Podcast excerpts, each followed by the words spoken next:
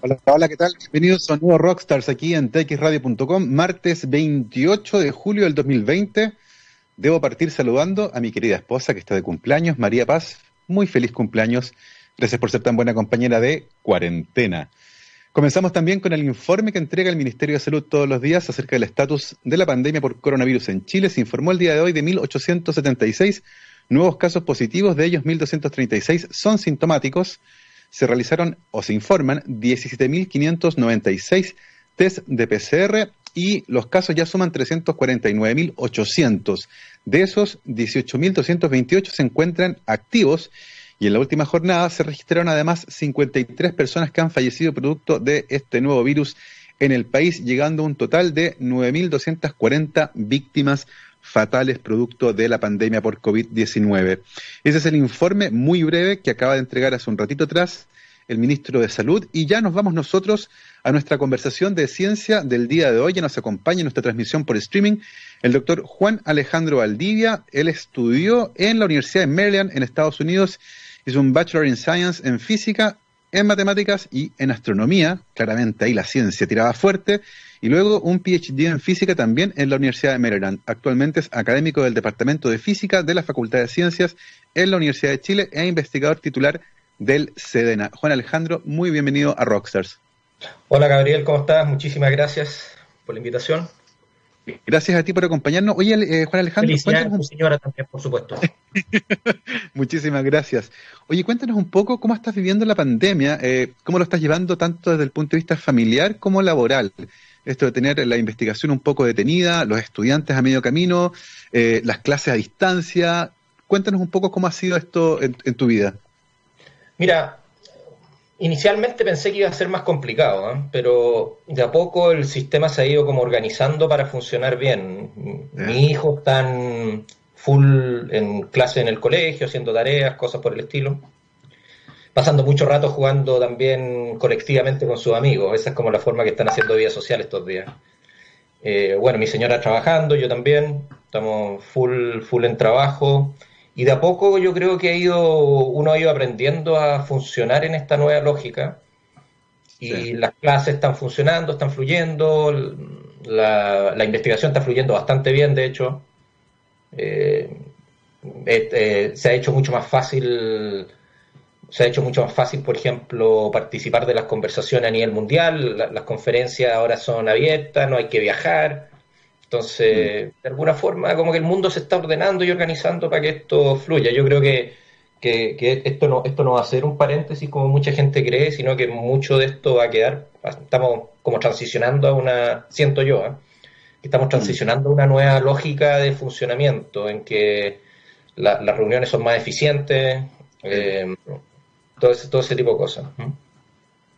Parte de las conclusiones interesantes que de hecho han aparecido en varios estudios que se han publicado recientemente acerca justamente de los impactos positivos que podría tener la pandemia, tanto en el medio ambiente como en la forma en que trabajamos. Y uno de los que se menciona es aquel, eh, tomar un avión a veces para una reunión de una hora a una ciudad que está a una hora de vuelo, no tiene mucho sentido, contamina un montón, quita tiempo y tal vez es mucho más eficiente y no es tan complejo hacerlo de manera como lo estamos haciendo nosotros ahora, a distancia. Oye, cuéntanos un poco, eh, es interesante el hecho, y rara vez lo vemos, de alguien que haya hecho toda su educación en Estados Unidos, un chileno que estudió el grado y el doctorado en la Universidad de Maryland, eh, en Estados Unidos, ahí cerquita de Washington. Cuéntanos un poco acerca de eso, cómo llegaste a estudiar ahí y de dónde viene este interés tan fuerte por la física, la matemática, la astronomía, que te llevó a estudiar eh, esos Bachelor in Science. Mira, la verdad, yo terminé el colegio y incluso me preparé para tomar la, la PSU y en, ese, en ese tiempo era la PA, la prueba de aptitud académica, y la tomé y me fue razonablemente bien, pero tuve la suerte que justamente cuando terminé la el colegio, a mi madre le ofrecieron un puesto por un par de, por dos años, el gobierno la enviaba a una, a una, a una, a una actividad que tenía que realizar durante un par de años, y yo eh, dije, bueno, veamos, pues, veamos qué tal fui y me fui con ella, me fui un poco después, cuando mi, madre es un poco antes, y empecé a postular a la universidad y me aceptaron en la Universidad de Maryland y finalmente cuando ella se volvió al, tiempo y con mi hermano y yo me quedé, me quedé, me quedé, me quedé, me quedé y finalmente terminé viviendo 13 años en Estados Unidos. Hice todo el, como tú dices, hice todo el pregrado en física, matemática y astronomía, y fue un interés como que se fue dando a poco. O sea, yo tenía yo la parte matemática y la ciencia dura era una cosa que me gustaba desde chiquitito. Me gustaba leer eh, artículos científicos y cosas por el estilo, aunque no entendiera mucho, pero, pero me, gustaba. Y aprender cosas, el interés por aprender, eso era lo que más me, atraía. Ver cómo las, por qué funcionaban las cosas, cómo funcionaban las cosas, y por qué eh, esto era así, por qué esto era así. Y eso es lo que me atrajo mucho y inicialmente me acuerdo que postulé a, postulé a, la carrera en licenciatura en física, el equivalente que ya se llama bachelor en física. Ah. Y de a poco la gente ahí como me iba yendo bastante bien porque me interesaba mucho hacer estas cosas. Me acuerdo que los profesores me decían, oye, ¿por qué no te registráis también a la carrera de matemática? Como que te va bien, y a la de astronomía. Y por ahí, y por ahí me la rebusqué. Y fue, y fue una experiencia muy buena. Eh, muy buena porque la gracia, yo creo que la gracia del modelo gringo es que quizá el pregrado es, bastante, si tú haces el mínimo minimorum, el, pregrado es bastante suave, porque eh, tienen esta idea del liberal arts, que tú tienes que tomar muchos cursos fuera de, de lo que tú haces, pero te da la oportunidad que si tú querís, puedes tomar todos los cursos que queráis. Claro. Entonces, entonces puedes regodearte, los, puedes tomar todos los cursos que tú queráis y esa cuestión es como re reexcitante porque te dice, oye, sé que queréis tomar un curso de mecánica cuántica, ya tomémoslo. Eh, oye, y en ese sentido, ¿no te da, no te da un poco de, interés de implementar un sistema similar, por ejemplo, en el sistema chileno, que es bastante más estructurado, bastante más rígido, mucho más guiado, que hay pocos espacios para salirse? Y, el concepto mismo de universidad, la verdad, debería apelar a otra cosa que tiene que ver con esta exploración sin barreras de las ideas nuevas. Eh, ¿qué, opinión tienes tú al respecto, por ejemplo? Yo creo que sí, ¿ah? yo creo que finalmente, finalmente vamos a atender a algo como eso. Yo creo que el, mundo está tendiendo a, dar una, educación un poco más diversa, donde mm. la disciplina y la interdisciplinariedad se van dando naturalmente. Y uno va como picoteando en muchos lugares y se va armando como una, una idea de lo que quiere ser. Hoy en día, mm. mucho de la, yo creo que mucho de la economía, mucho de lo que uno hace, mucho de la ciencia también, es muy de, muy de no, no específicamente, no así, sino que yo, o sea, no muy focalizado, sino que cada vez se está abriendo un poco también a, tratar de, que interactúen gente con diferentes ideas. Yo, yo personalmente, mi, a mí me sirvió muchísimo ese tipo de educación, pero, pero o sea, también debo decir que yo la, complementé mucho en el sentido que me gustó mucho esa, esa, esa, cuestión de poder tomar cursos de economía. Me acuerdo de un curso de, que me gustó mucho que fue de de, a ver cómo la puedo traducir, de, de, de arquitectura, de, horticultura, que fue un, curso que me, atrajo mucho, que me gustó muchísimo. Eh, y yo creo que justamente esa diversidad, esa, esa posibilidad de diversidad eh, eh, es muy bueno y a mí me ha ayudado mucho. Pero también la complementé con una parte muy fuerte y muy dura en física y matemática. Por eso que hice las tres carreras finalmente. O sea, también, también le puse de mucho, de eso. Pero no es para todos, porque hay gente que puede que le guste más, necesite más esta, acceder a esta diversidad y ver diferentes ideas de todos lados, porque de ahí uno se le, uno se le van ocurriendo cosas. Mi, mi, carrera en general ha sido muy, muy de diversidad. A mí me gusta mucho eso de, juntarme con gente que piensa de otra forma y tratar de, pensar ideas para resolver. Y, y, si tú miráis un poco mi currículum, es de eso. Muchos trabajos en diferentes áreas que a veces son súper descorrelacionados una con la otra. Pero, eso, eso, eso es de una mirada muy de arriba. Si tú la miras, en realidad las técnicas son muy parecidas. Y eso es lo que yo he aprendido. Y, de hecho en tu camino uno claramente identifica este interés por la ciencia, eh, matemática, física, cierta astronomía, pero finalmente tú decías hacer un doctorado en física, claramente metiéndote ya en el camino académico, hacer una ruta claramente que te iba a llevar por el mundo de la investigación. ¿Qué aspectos de la física fueron los que te llevaron a elegir un doctorado en esa área? Eh, ¿Qué preguntas te llamaban la atención eh, y que guiaron tu interés por ese camino? Mira, qué interesante. Eh, en retrospectiva es más fácil que en ese momento. ¿ah? Muchas veces uno toma decisiones bastante erráticas en el momento y después uno se da cuenta que en realidad no fueron tan erráticas. Fíjate que lo que me, la física me, siempre me atrajo, me, sedujo muchísimo porque es una forma como de entender el mundo y mirar el mundo. Es una forma muy particular de entender y mirar el mundo. Y siempre me di cuenta de que la física te permitía abarcar mucha diversidad de problemas. ¿okay? Eso es lo que siempre le, agradezco, le agradeció mucho a la física y por eso yo creo que la tomé. el hecho de haber tomado cursos en matemática, en astronomía y en física, me di cuenta que la física me iba a dar un, un, lugar donde pararme que me iba a permitir justamente abarcar esta diversidad de la ciencia. Porque si hoy en día tú te fijas, la física tiene una gran gracia que ha abarcado y naturalmente muchos físicos, hay gente trabajando en economía, una cosa, un área que se llama la econofísica, hay gente en biofísica, en físico-química, hay gente que trabaja en sociofísica, hay gente que trabaja en em, astrofísica. Entonces, mm. como que la física, yo la siempre la sentí como un, camino que me abría muchas puertas. De, de, de, de, seguir mis intereses, mis intereses muy diversos que tenía en muchas áreas. Y, pero al mismo tiempo yo entendía que hay que, o sea, tú tenéis que demostrar algo en alguna parte de, producir, tenéis que mostrar algo consistente, fuerte, y por eso que seguía, decidí hacer mi, mi tesis en, física cuando hice el doctorado. Yo creo que eso es lo fundamental. Y, ahí, cuando te metiste a tu tesis, ¿qué pregunta era la que estabas tratando de contestar o qué aspecto en particular de la física te metiste para poder tratar de resolver? Bueno, en general estaba muy interesado en mirar un poco hacia arriba en ese momento. ¿ah? Era, estaba muy por la astrofísica, la física espacial. Entonces era mirar hacia arriba, hacia el espacio. Era lo que me, atraía muchísimo en ese momento. Y eh, tuve la suerte, tuve la suerte de un profesor que fue que me dio muchas libertades para aprender y que se llama Denis Papadopoulos, que es un, un tipo, un gran tipo. Y tenemos una muy buena relación con él. Siempre cuando voy para allá, nos juntamos en una conferencia, salimos a comer y conversamos. Así, un excelente, un excelente personaje. Eh, muy capaz, muy inteligente.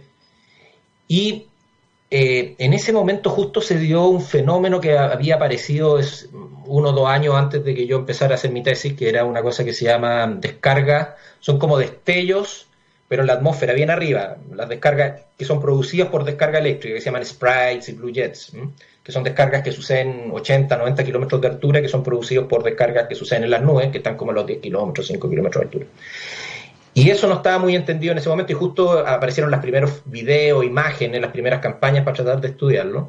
Y yo me puse a trabajar en teoría de eso y tuve la suerte de, de publicar un montón de trabajo justamente en ese tema, que estaba, era como el tema hot candente en ese momento el tema. Y eso me abrió también muchas puertas, ese, trabajo. Y, trabajé también, me tocó, la gracia es que en Estados Unidos siempre estaba incluso en esa época esa idea de que esto tiene que ser colaboración entre grupos, entre gente, mucha gente metiéndole mano al, trabajo. Y eso a mí me, encantaba. Eso a mí me encantaba que todo el mundo estaba colaborando y traía sus propias ideas y las tiraba. Y entonces de ahí uno aprendió, aprendí que esta cuestión de las diversidades. Entonces había gente de diferentes idea o ambiente en física que traía su idea a la, conversación y eso me eso yo creo que me sedujo muchísimo a seguir en este camino. Oye, y tú me contaste al principio que viviste al final en total 13 años en Estados Unidos. ¿No te tincó quedarte allá? Mira, lo pensé, ¿ah? eh, yo no sé, por eso te digo que al final, al final uno nunca sabe muy bien por qué toma la, uno se puede argumentar cosas de por qué toma las decisiones, pero eh, yo creo que al final fue una muy buena decisión la que tomé. Eh, pero te debo confesar que en el momento no estaba seguro. Eh, y, yo creo que fue más emocional mi decisión en ese momento más que racional. Mm. Tomé la decisión una vez que ya hice mi doctorado, terminé mi doctorado, hice un par de años de postdoc, trabajé allá, salí adelante, qué sé yo de hecho, tuve un buen trabajo en la NASA, me podría haber quedado ahí, incluso eh, también me ofrecieron trabajo en un par de universidades, pero en ese momento dije, bueno, a ver, quizás es el momento de tomar una, hacer una decisión y experimentemos un poco. Y el experimento que hice, bueno, tratemos de volver. Postulé a, Chile y me aceptaron en la Facultad de Ciencias. Mm. Y dije, ya, pues, tratemos, pues entre medio me casé, entonces tuve que convencer a mi señora que no es chilena, es colombiana.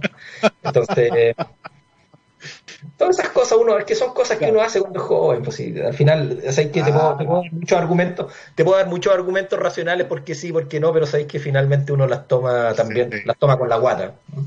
Sí. Oye, ¿y estáis de menos el estilo? Porque Maryland y la zona de Maryland, Washington, es súper linda, es muy agradable, es bien tranquila, es un gran lugar para vivir. Eh, ¿Echas de menos algunos aspectos de la vida que tenías allá? Eh, ¿Algo que te gustaría importar? Sí, sí, por supuesto. Hay mucho. A, mí me gusta mucho la, particularmente en las ciudades grandes como, como Washington DC y sus alrededores, que la gente es muy es muy abierta, es muy cosmopolitan. Esa cosa a mí me, encanta mucho. Yo creo que Chile ha crecido bastante en eso, ha mejorado, ha ido mejorando a poco. Le falta, le falta, pero, pero Santiago en particular ha ido mejorando muchísimo en eso de esa vida cosmopolitan, restaurantes de todo tipo. Esa cosa yo me, me, gusta mucho. Eh, eh, me gusta mucho, me gusta mucho esa, esa vía. Y, de vez en cuando voy a conferencias y siempre salgo a recordar cosas y cuestiones. Sí. voy a visitar a la gente en Estados Unidos y, voy, y hago cuestiones. Así que ahí me, vuelvo, vuelvan esas nostalgias, pero, pero en general, sí, sí. Pero yo creo que Santiago, Santiago se ha vuelto bastante interesante últimamente. ¿eh? Yo, le, yo le encuentro que, que una, una, es una gran ciudad. ¿eh? Sí, tiene sus complicaciones y sus problemas, pero, pero, pero ha ido, yo creo que hemos, hemos ido madurando a poco como ciudad. Hay un, hay un fenómeno bien interesante que ocurre muchas veces cuando uno pasa grandes cantidades de tiempo fuera de Chile y luego vuelve, y una especie de aterrizaje cultural fuerte. Eh, Y uno se lo olvidaba, bueno, algunas cosas acá, particularmente en la vida académica, ocurre también que uno llega a un laboratorio que no tiene todo lo que tenía el laboratorio que uno tenía en Estados Unidos o en Europa. ¿Cómo fue en el caso tuyo este aterrizaje, tanto desde el punto de vista familiar como desde el punto de vista científico-académico? Eh, esa experiencia de tener que llegar a adaptarse nuevo y tener que armar un laboratorio finalmente. Sí, eso, pero también, pero también tiene su grado de entretención, ¿eh? O sea, eh, esa cuestión de la, del, challenge, de, la, de, esa, de, esa, de, ese, de ese esfuerzo que uno tiene que hacer, también tiene tiene su gracia porque también la, la, vaya haciendo un poco a tu pinta, ¿eh? cómo te acomoda a ti más emocionalmente el trabajar, cómo te acomoda más eh, intelectualmente relacionarte con tus alumnos, con tus colegas con los que trabajáis más cercanamente. Entonces también tiene, tiene un grado, por supuesto, Chile no es un país como Estados Unidos, en el sentido de que el financiamiento de la ciencia no es muy buena y uno tiene que pelearla bastante y tiene... No, no por supuesto, eso, eso sucede pero yo creo que lo importante también es siempre mantener eh, relaciones y, estar colaborando con gente fuera del país. Yo creo que una de las gracias de la física y de la libertad es que te permite, es que es claramente una ciencia global en la cual tú tenés que estar colaborando. Oye, esa, esa, idea, esa idea media romántica que uno tenía de un señor o una señora sentado en un escritorio con una pipa o con un, no sé, haciendo algo y un alto de papeles esa cuestión hace mucho tiempo ya no existe. O sea, la ciencia, si tú la querías hacer, tenés que hacerla en forma global y tenés que estar en la primera línea porque si no, no, no, no, te funciona. Y en ese sentido también he tenido, tenido la suerte que tengo muy buenos colegas en el extranjero, he tenido la suerte de trabajar cuatro países. Me, ha tocado trabajar en diferentes términos. He trabajado en Colombia, en Estados Unidos, en Australia también me tocó trabajar un poco y en Chile. Y eso también me ha ayudado un poquitito a, a darme cuenta que hay diferentes, diferentes filosofías de funcionar en diferentes lugares, entonces también eso me ha dado harta flexibilidad. Eso me ha permitido harta flexibilidad para, adaptarme. Yo creo que es una de las cosas que Estados Unidos me, ayudó mucho, pero también en vivir en otros países me ayudó también a esta, la flexibilidad para adaptarte. Yo creo que eso es, lo, eso, eso es fundamental en la vida. Eso me, yo creo que una de las cosas, quizás una de las cosas que me puedo cachetonear es eso, que tengo la flexibilidad para adaptarme, a, diferentes condiciones. A veces la vida es más, difícil, a veces más fácil. Y, en ese sentido, cuando, cuando tú llegas a Chile a instalarte en, la Facultad de Ciencias, habías trabajado en tu doctorado en física atmosférica, ¿cuáles fueron las preguntas que tú empezaste a desarrollar de manera independiente cuando te instalaste como académico? Bueno, seguí un poco en esa línea, pero empecé a abrir otras líneas. Justamente, o sea, yo entendía que para el doctorado y después cuando trabajé en la NASA, tuve que dedicarme a cosas bien específicas, porque la gente en la NASA, el, doctorado, tú tenés que producir un, volumen de conocimiento nuevo que es bien focalizado en un tema particular para que la gente te diga, te, te, te, diga, bueno, sí, vale la pena, y entonces te aprobamos tu tesis doctoral y te graduáis, ¿no es cierto? Y publicáis los papers que hay que publicar. Y en la NASA también, era también un trabajo muy específico. Trabaja en esta cuestión muy específica. Pero una vez que llegué a la Facultad de Ciencias, se me abrieron, ahí pude desarrollar lo que me gustaba a mí, la diversidad. Y entonces empecé a trabajar en un montón de temas. Por ejemplo, he trabajado en ese tema, empecé con mi primer alumno doctorado, empecé a trabajar en un tema de tránsito en ciudades, porque es un tema bien interesante y bien complejo. Mira. Sí, empecé a trabajar con otro alumno en problemas de astrofísica, qué sé yo, pulse, eh, plasma astrofísicos, turbulencia astrofísica o en física del plasma. También empecé a trabajar en cosas más de nanociencia. ahí eventualmente terminé en el, en el SEDENA. Sí. Y estuve también, eh, em, empecé a trabajar con gente de ingeniería industrial muy fuerte, especialmente en mi, en mi periplo por, por Colombia. Y, eso me sirvió mucho. Gente con la que pude empezar a desarrollar cosas más allá en econofísica, cosas que tienen que ver incluso con proyectos de salud pública y cuestiones por el estilo, cosas de educación también. Y todo ese tipo de cosas me, me, me, han gustado mucho porque finalmente terminé aprendiendo tú muchísimo, aprendiendo muchísimo y, y, y, y, esa, y esa sensación de que, que, estoy aprendiendo y que no estoy en un lugar demasiado seguro a mí me gusta, me gusta mucho. Esa, esa sensación de que, nos, que, nos, que tenéis que pisar con cuidado porque la otra gente puede saber un poco más que tú, eso me gusta, a mí me gusta mucho eso porque me fuerza a mí a aprender. Entonces eso lo, considero, eso, entonces eso me ha gustado mucho y yo creo que eso fue la, y por eso digo, en retrospectiva yo veo que la, opción de la física fue una excelente opción, porque me permitió vivir esta diversidad que, es la que yo quería, ¿ok? Y eso también me lo permitió la Universidad de Chile. Yo creo que la Universidad de Chile es un gran lugar para desarrollar, cuando tú tenías esta, esta cuestión de la diversidad y poder trabajar en diferentes temas, en caos, en sistemas complejos, en astrofísica, en econofísica, ese tipo de cuestiones, te, yo creo que la Universidad de Chile es un gran lugar para eso. Exactamente, cuando la curiosidad intelectual se junta con la libertad académica, pasa este tipo de cosas. Estamos conversando con Juan Alejandro Valdivia, hizo su educación de pregrado y doctorado en Estados Unidos en la Universidad de Maryland, Bachelor in Science en Física, Matemática y Astronomía, luego un doctorado en Física, actualmente académico del Departamento de Física en la Facultad de Ciencias de la Universidad de Chile e investigador titular del SEDENA. Estamos teniendo una entretenidísima conversación y ahora vamos a ir a una pausa musical, pero volveremos. Estos son los señores de Scorpions, Hit Between the Eyes. Vamos y volvemos. 12 con 34, estamos de vuelta aquí en Rockstars de TXRadio.com haciendo programa en tiempo de pandemia, tiempo en el que los establecimientos educacionales han tenido que adaptarse rápidamente a las clases a distancia teniendo en muchos casos que desarrollar nuevas habilidades. En efecto educativo y en unión con Core Skills, usando su experiencia de 15 años, crearon Aula del Futuro, que es un completo programa de apoyo que incluye tecnología especializada, servicios adecuados y seminarios en línea para capacitarlos en estas nuevas habilidades y apoyarlos en sus necesidades más urgentes. Para más información, visiten la página web www.efectoeducativo.cl los encuentran también en Facebook como Efecto Educativo y en Twitter e Instagram como arroba Efecto Educativo. Nosotros estamos teniendo una muy entretenida conversación con Juan Alejandro Valdivia, Bachelor en Science en Física, Matemática y Astronomía de la Universidad de Maryland en Estados Unidos, también PhD en Física de la misma universidad, actualmente académico del Departamento de Física de la Facultad de Ciencias de la Universidad de Chile e investigador titular del SEDENA. Y estamos hablando justamente de Mentes curiosas y libertad académica que le ha permitido, ¿cierto?, explorar diferentes preguntas. Y antes de ir a la pausa nos contabas que hiciste un trabajo de relacionado con transporte. Y, alguien me decía, ¿y cómo esto de la física y el transporte? Eh, ¿cómo, cuéntanos un poco cómo alguien que tiene un doctorado en física, que además se especializó en física atmosférica, pero que tenía un montón de preguntas interesantes en la cabeza, termina también participando en un estudio que tiene que ver con transporte. ¿Cómo la física puede hacer, por ejemplo, un aporte en esa área? Mira, en esa época, mira, interesante. En esa época me acuerdo perfectamente cómo, cómo apareció esa pregunta en la cabeza. Íbamos, íbamos, iba con un alumno doctorado mío, que ahora es colega, íbamos manejando y en algún momento, creo que íbamos por el Eoro Yañez, íbamos pensando, oye, mira, qué interesante esto, cómo se sincronizan los semáforos. Y mira qué raro, ¿ah? porque a veces sucede que yo me quedo atrapado o a veces, y el de adelante justo pasa o al revés a veces yo paso y justo el que viene atrás queda atrapado en el semáforo. Entonces, oye, aquí debe haber caos. Aquí debe haber un fenómeno de caos, de esto de la sensibilidad de las trayectorias. Y empezamos a modelar esto y empezamos a darnos cuenta de que efectivamente había ahí una dinámica muy interesante. Y cuando publicamos nuestro primer paper, nosotros fuimos bastante, o sea, en realidad estábamos chuta, no, lo aceptarán o no lo aceptarán, porque era un área completamente novedosa para nosotros.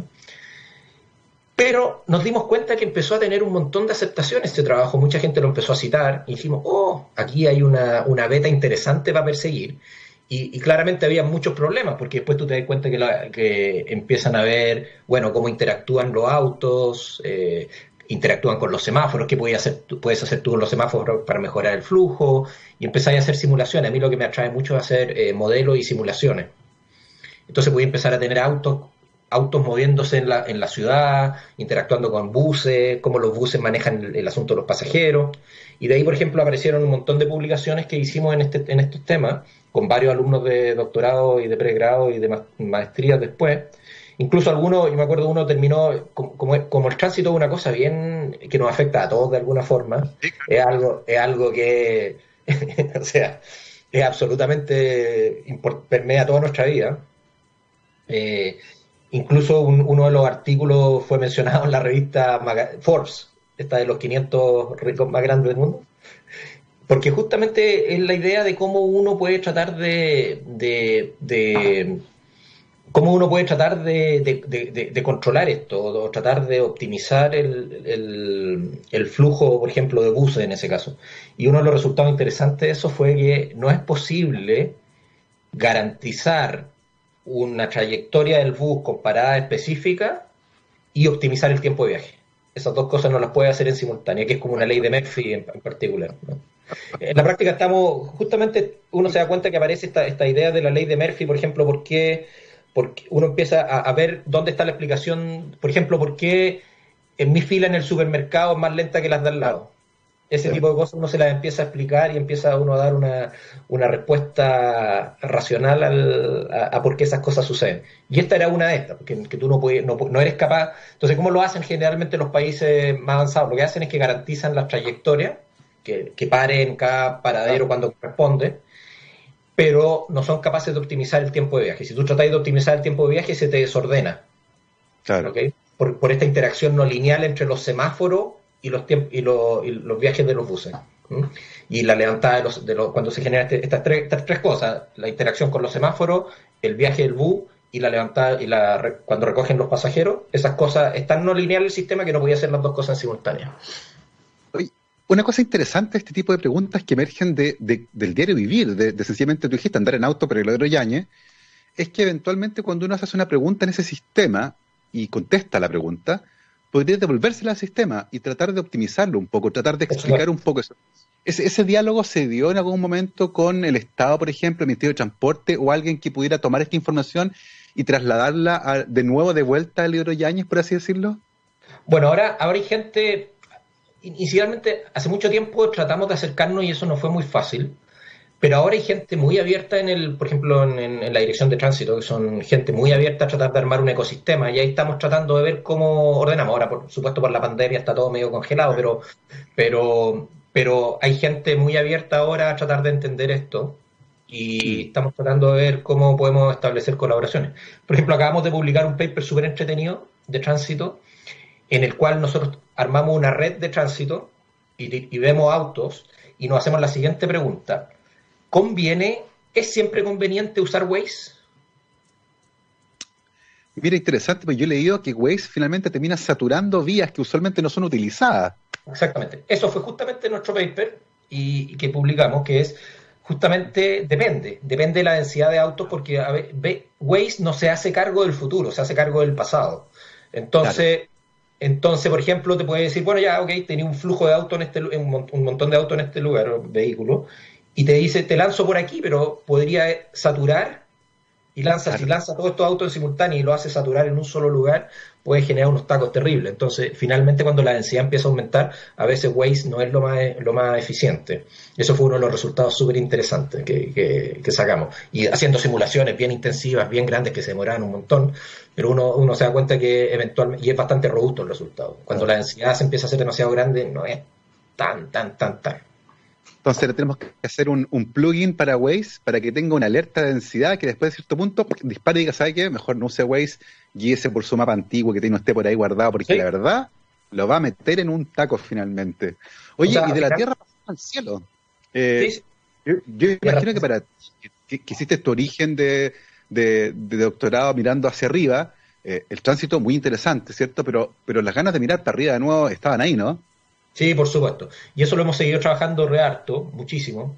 A ver, una de las cosas por la cual yo fui a, por ejemplo, me, contrataron en la NASA para hacer mi postdoc, eh, fue trabajar un poco en un tema que es bien interesante que se llama clima espacial, que tiene que ver con justamente mirando hacia arriba, cómo uno puede armar modelos y entender un poquitito la interacción de lo que envía el Sol y cómo interactúa con el campo magnético de la Tierra y finalmente cómo nos afecta a nosotros en nuestra vida. Y eso se llama el clima en el espacio. Una mala traducción, en, inglés es space, es inglés space weather, que es más como el tiempo en el espacio. Generalmente la palabra clima está hablando de escalas de tiempo muy largas, años, decenas de años. Y tiempo tiene, eh, tiene que ver con hoy día, mañana y pasado. Entonces, en realidad, de uno ir, no ir a hacer clima espacial, espacial alguien lo tradujo en algún momento y quedó en español raro, pero, pero en fin. Pero lo que quiere es, como el tiempo espacial, porque sería raro hablar de tiempo espacial, ¿no es cierto? Sí. Claro. Sí. Entonces, eh, finalmente terminó en clima espacial, pero lo que quiere ver es tratar de ver cómo son las condiciones, cómo el Sol afecta nuestras condiciones en el espacio, en particular la vida en los satélites, Em, eh, errores de posicionamiento, que va a ser un problema re interesante que se viene en el futuro a medida que los autos sean autónomos, problemas de telecomunicación. Esos son, son problemas re interesantes que se vienen y, justamente estamos tratando de trabajar un poco en, en esas direcciones. Mucho que tiene que ver con estas cosas que se llaman las tormentas solares, que cada cierto tiempo son En este momento estamos en el ciclo bajo del Sol, por lo tanto no hay tormentas demasiado fuertes, por lo general, en promedio o hay muy mm. pocas tormentas. Aunque antes, hace como tres días, uno de los, que está trabajando conmigo me dijo, oye, mira, vino algo, pero chiquitito. Eh, no es que no hayan, sino que son menos frecuentes y son más pequeñas. Pero en un par de años más vamos a entrar en el, en el siglo activo del Sol y ahí va a hacerse a poner interesante.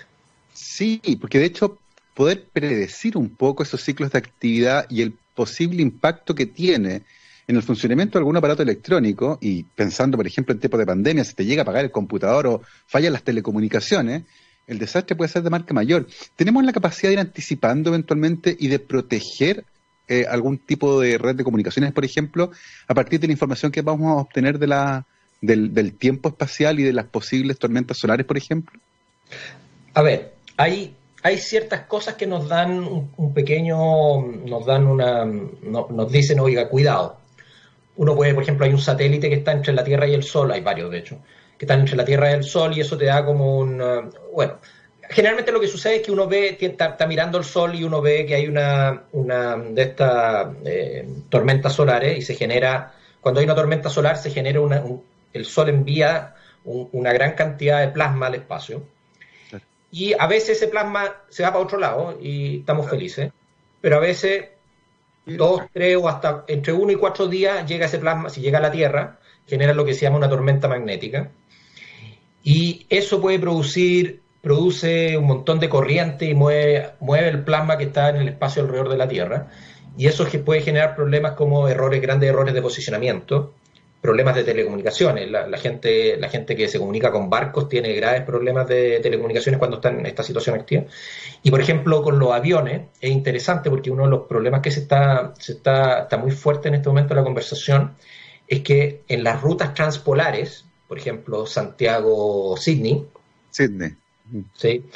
Bueno, hay muchas otras, pero en el, hemisferio sur hay menos, pero en el hemisferio norte hay muchísimas.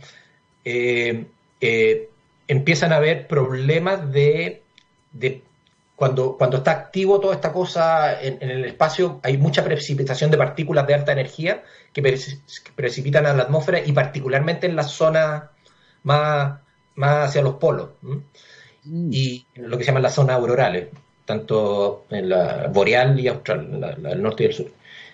Y eh, eso tiene una incidencia en la radiación que, la gente que viaja en estos aviones recibe, que es como una es como un rayo X, como sacarte un rayo X en viaje aquí así o algo por el estilo. Y depende depende de la intensidad, eh, depende de la intensidad de la tormenta y muchas cosas, pero pero supongamos que eso, como que te sacaste una radiografía de aquí yendo de aquí a Sydney.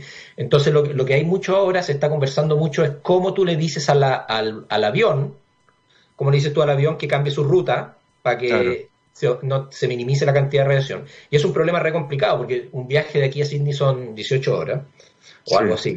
Entonces, el problema es que tú les das cierta combustible para viajar, y si tú querés cambiar la ruta, que es la ruta óptima.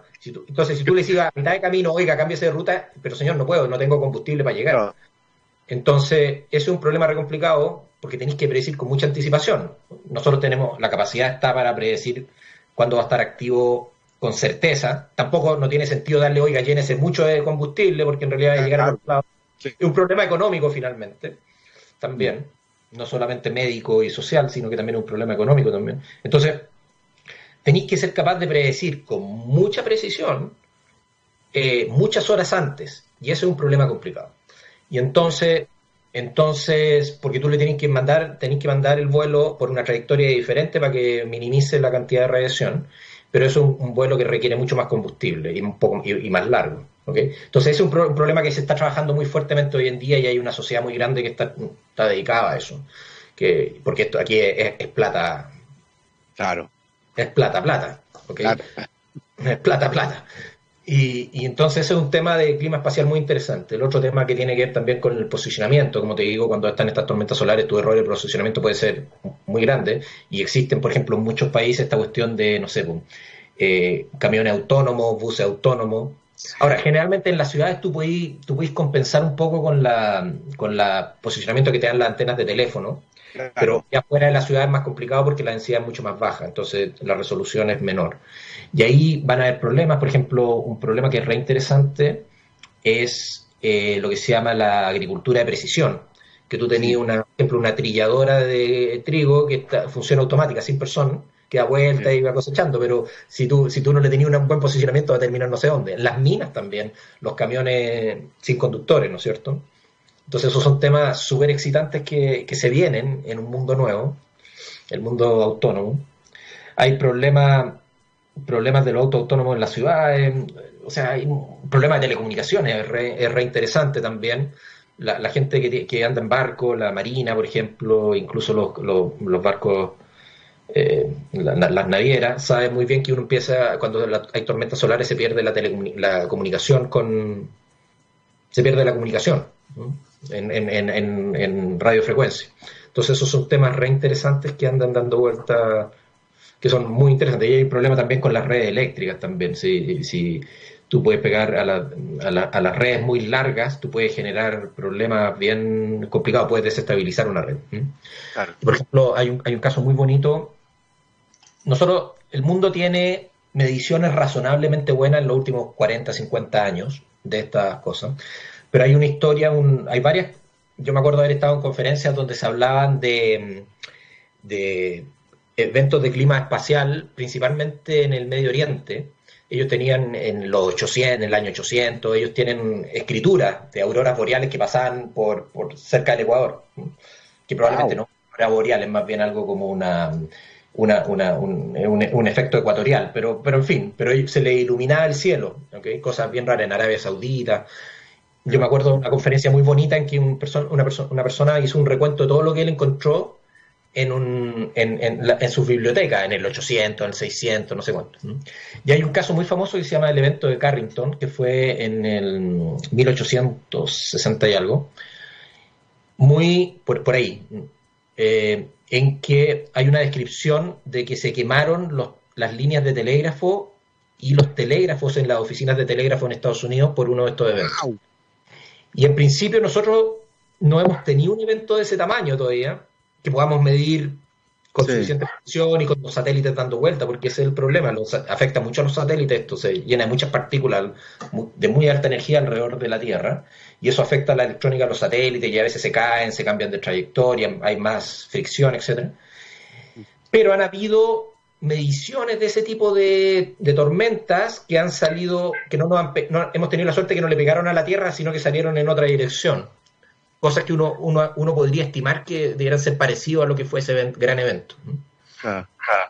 Entonces todo ese tipo de cosas todavía está ahí, la gente está, es un tema súper excitante que hay mucha, mucha discusión al respecto.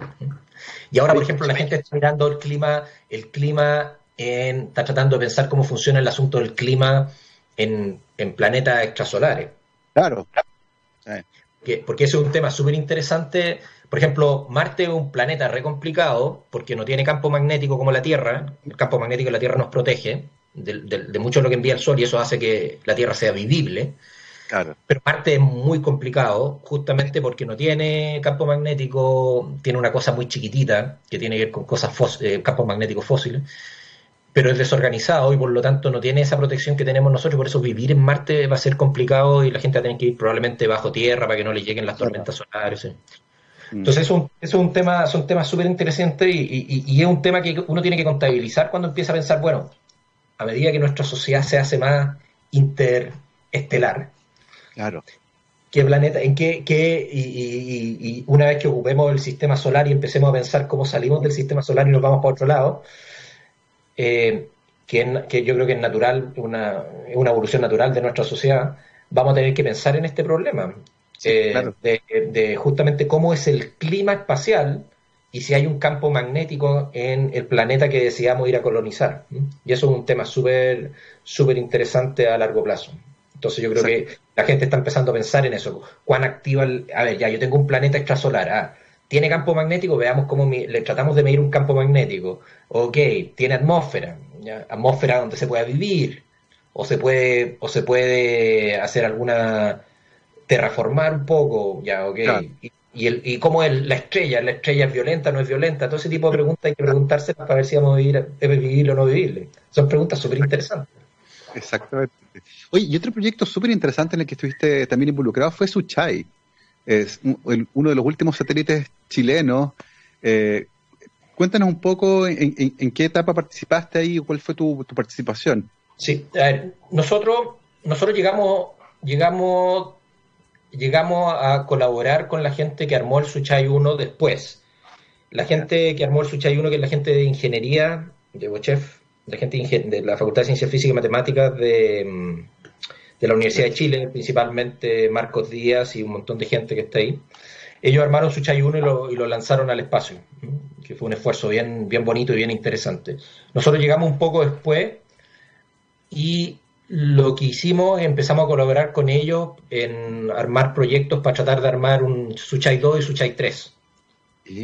Que eso fue lo que, lo que hicimos, estuvimos trabajando un poco con ellos, de conversar con ellos. Ahora, ellos son los que hacen, nosotros somos los que opinamos, ellos son los que la arman en realidad. Los ingenieros eléctricos son tipos súper super interesantes, son, eh, son, son, son increíbles porque uno pone, uno pone, uno pone ideas y ellos lo ellos lo implementan, que es una cosa bien, es una cuestión, es una capacidad bien, bien, bien chora.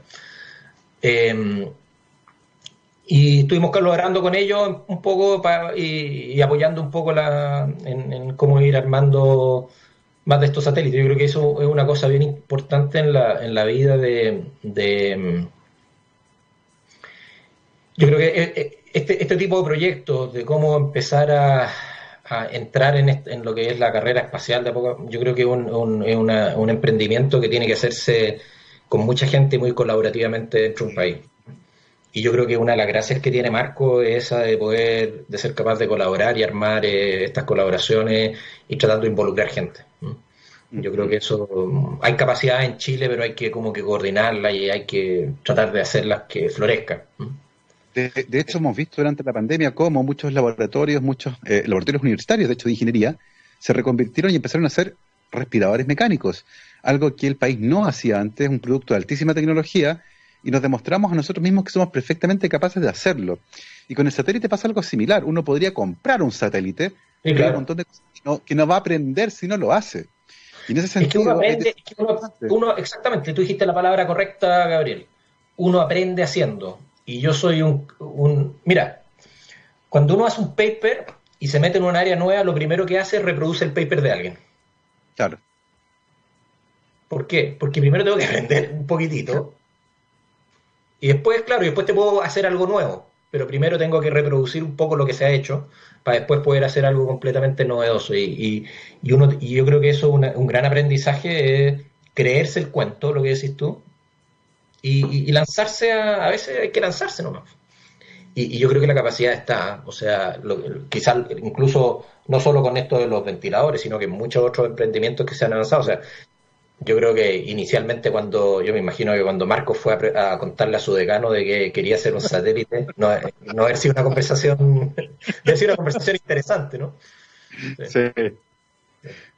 Oye, y en ese sentido, por ejemplo, y, pensando en tu formación en particular y, en esta curiosidad que te lleva por muchos caminos, eh, y en otra cosa que dijiste, en otro elemento importante de la conversación, que fue la comunidad, tener un grupo de gente con los cuales poder intercambiar ideas. La densidad de la comunidad de físicos, por ejemplo, hoy día en un país pequeño como el nuestro, eh, ¿es suficiente como para generar estas discusiones que se dan cuando hay una, masa crítica en el fondo o todavía nos falta en, esa área? O sea, yo creo que en, en Chile la cantidad de científicos en general es muy pequeña. Aún así, los científicos, los científicos chilenos en general, en promedio, publican eh, investigación de impacto muy alta en revistas de primera línea. Y eso es una cosa que es bien interesante. Somos, por alguna razón, los, científicos chilenos somos muy eficientes. Los pocos que somos somos muy eficientes en publicar. Yo me acuerdo, yo me acuerdo en una, en una, en alguno de mis viajes, estuve un par de semanas en, en Inglaterra en una universidad y estaba, eh, a la persona que estaba visitando le pregunto a ella, oye, oye, qué interesante, mira, estaba haciendo un curso y la fui a ver a, su curso. Oye, qué interesante, estáis enseñándole, pues aquí como 300 alumnos. Me dijo, sí, sí, son todos de física. Son todos de física, wow. Yo le digo, yo le digo, oye, en mi facultad ingresan 30, ya con suerte 40, pero aquí te están ingresando 300, sí.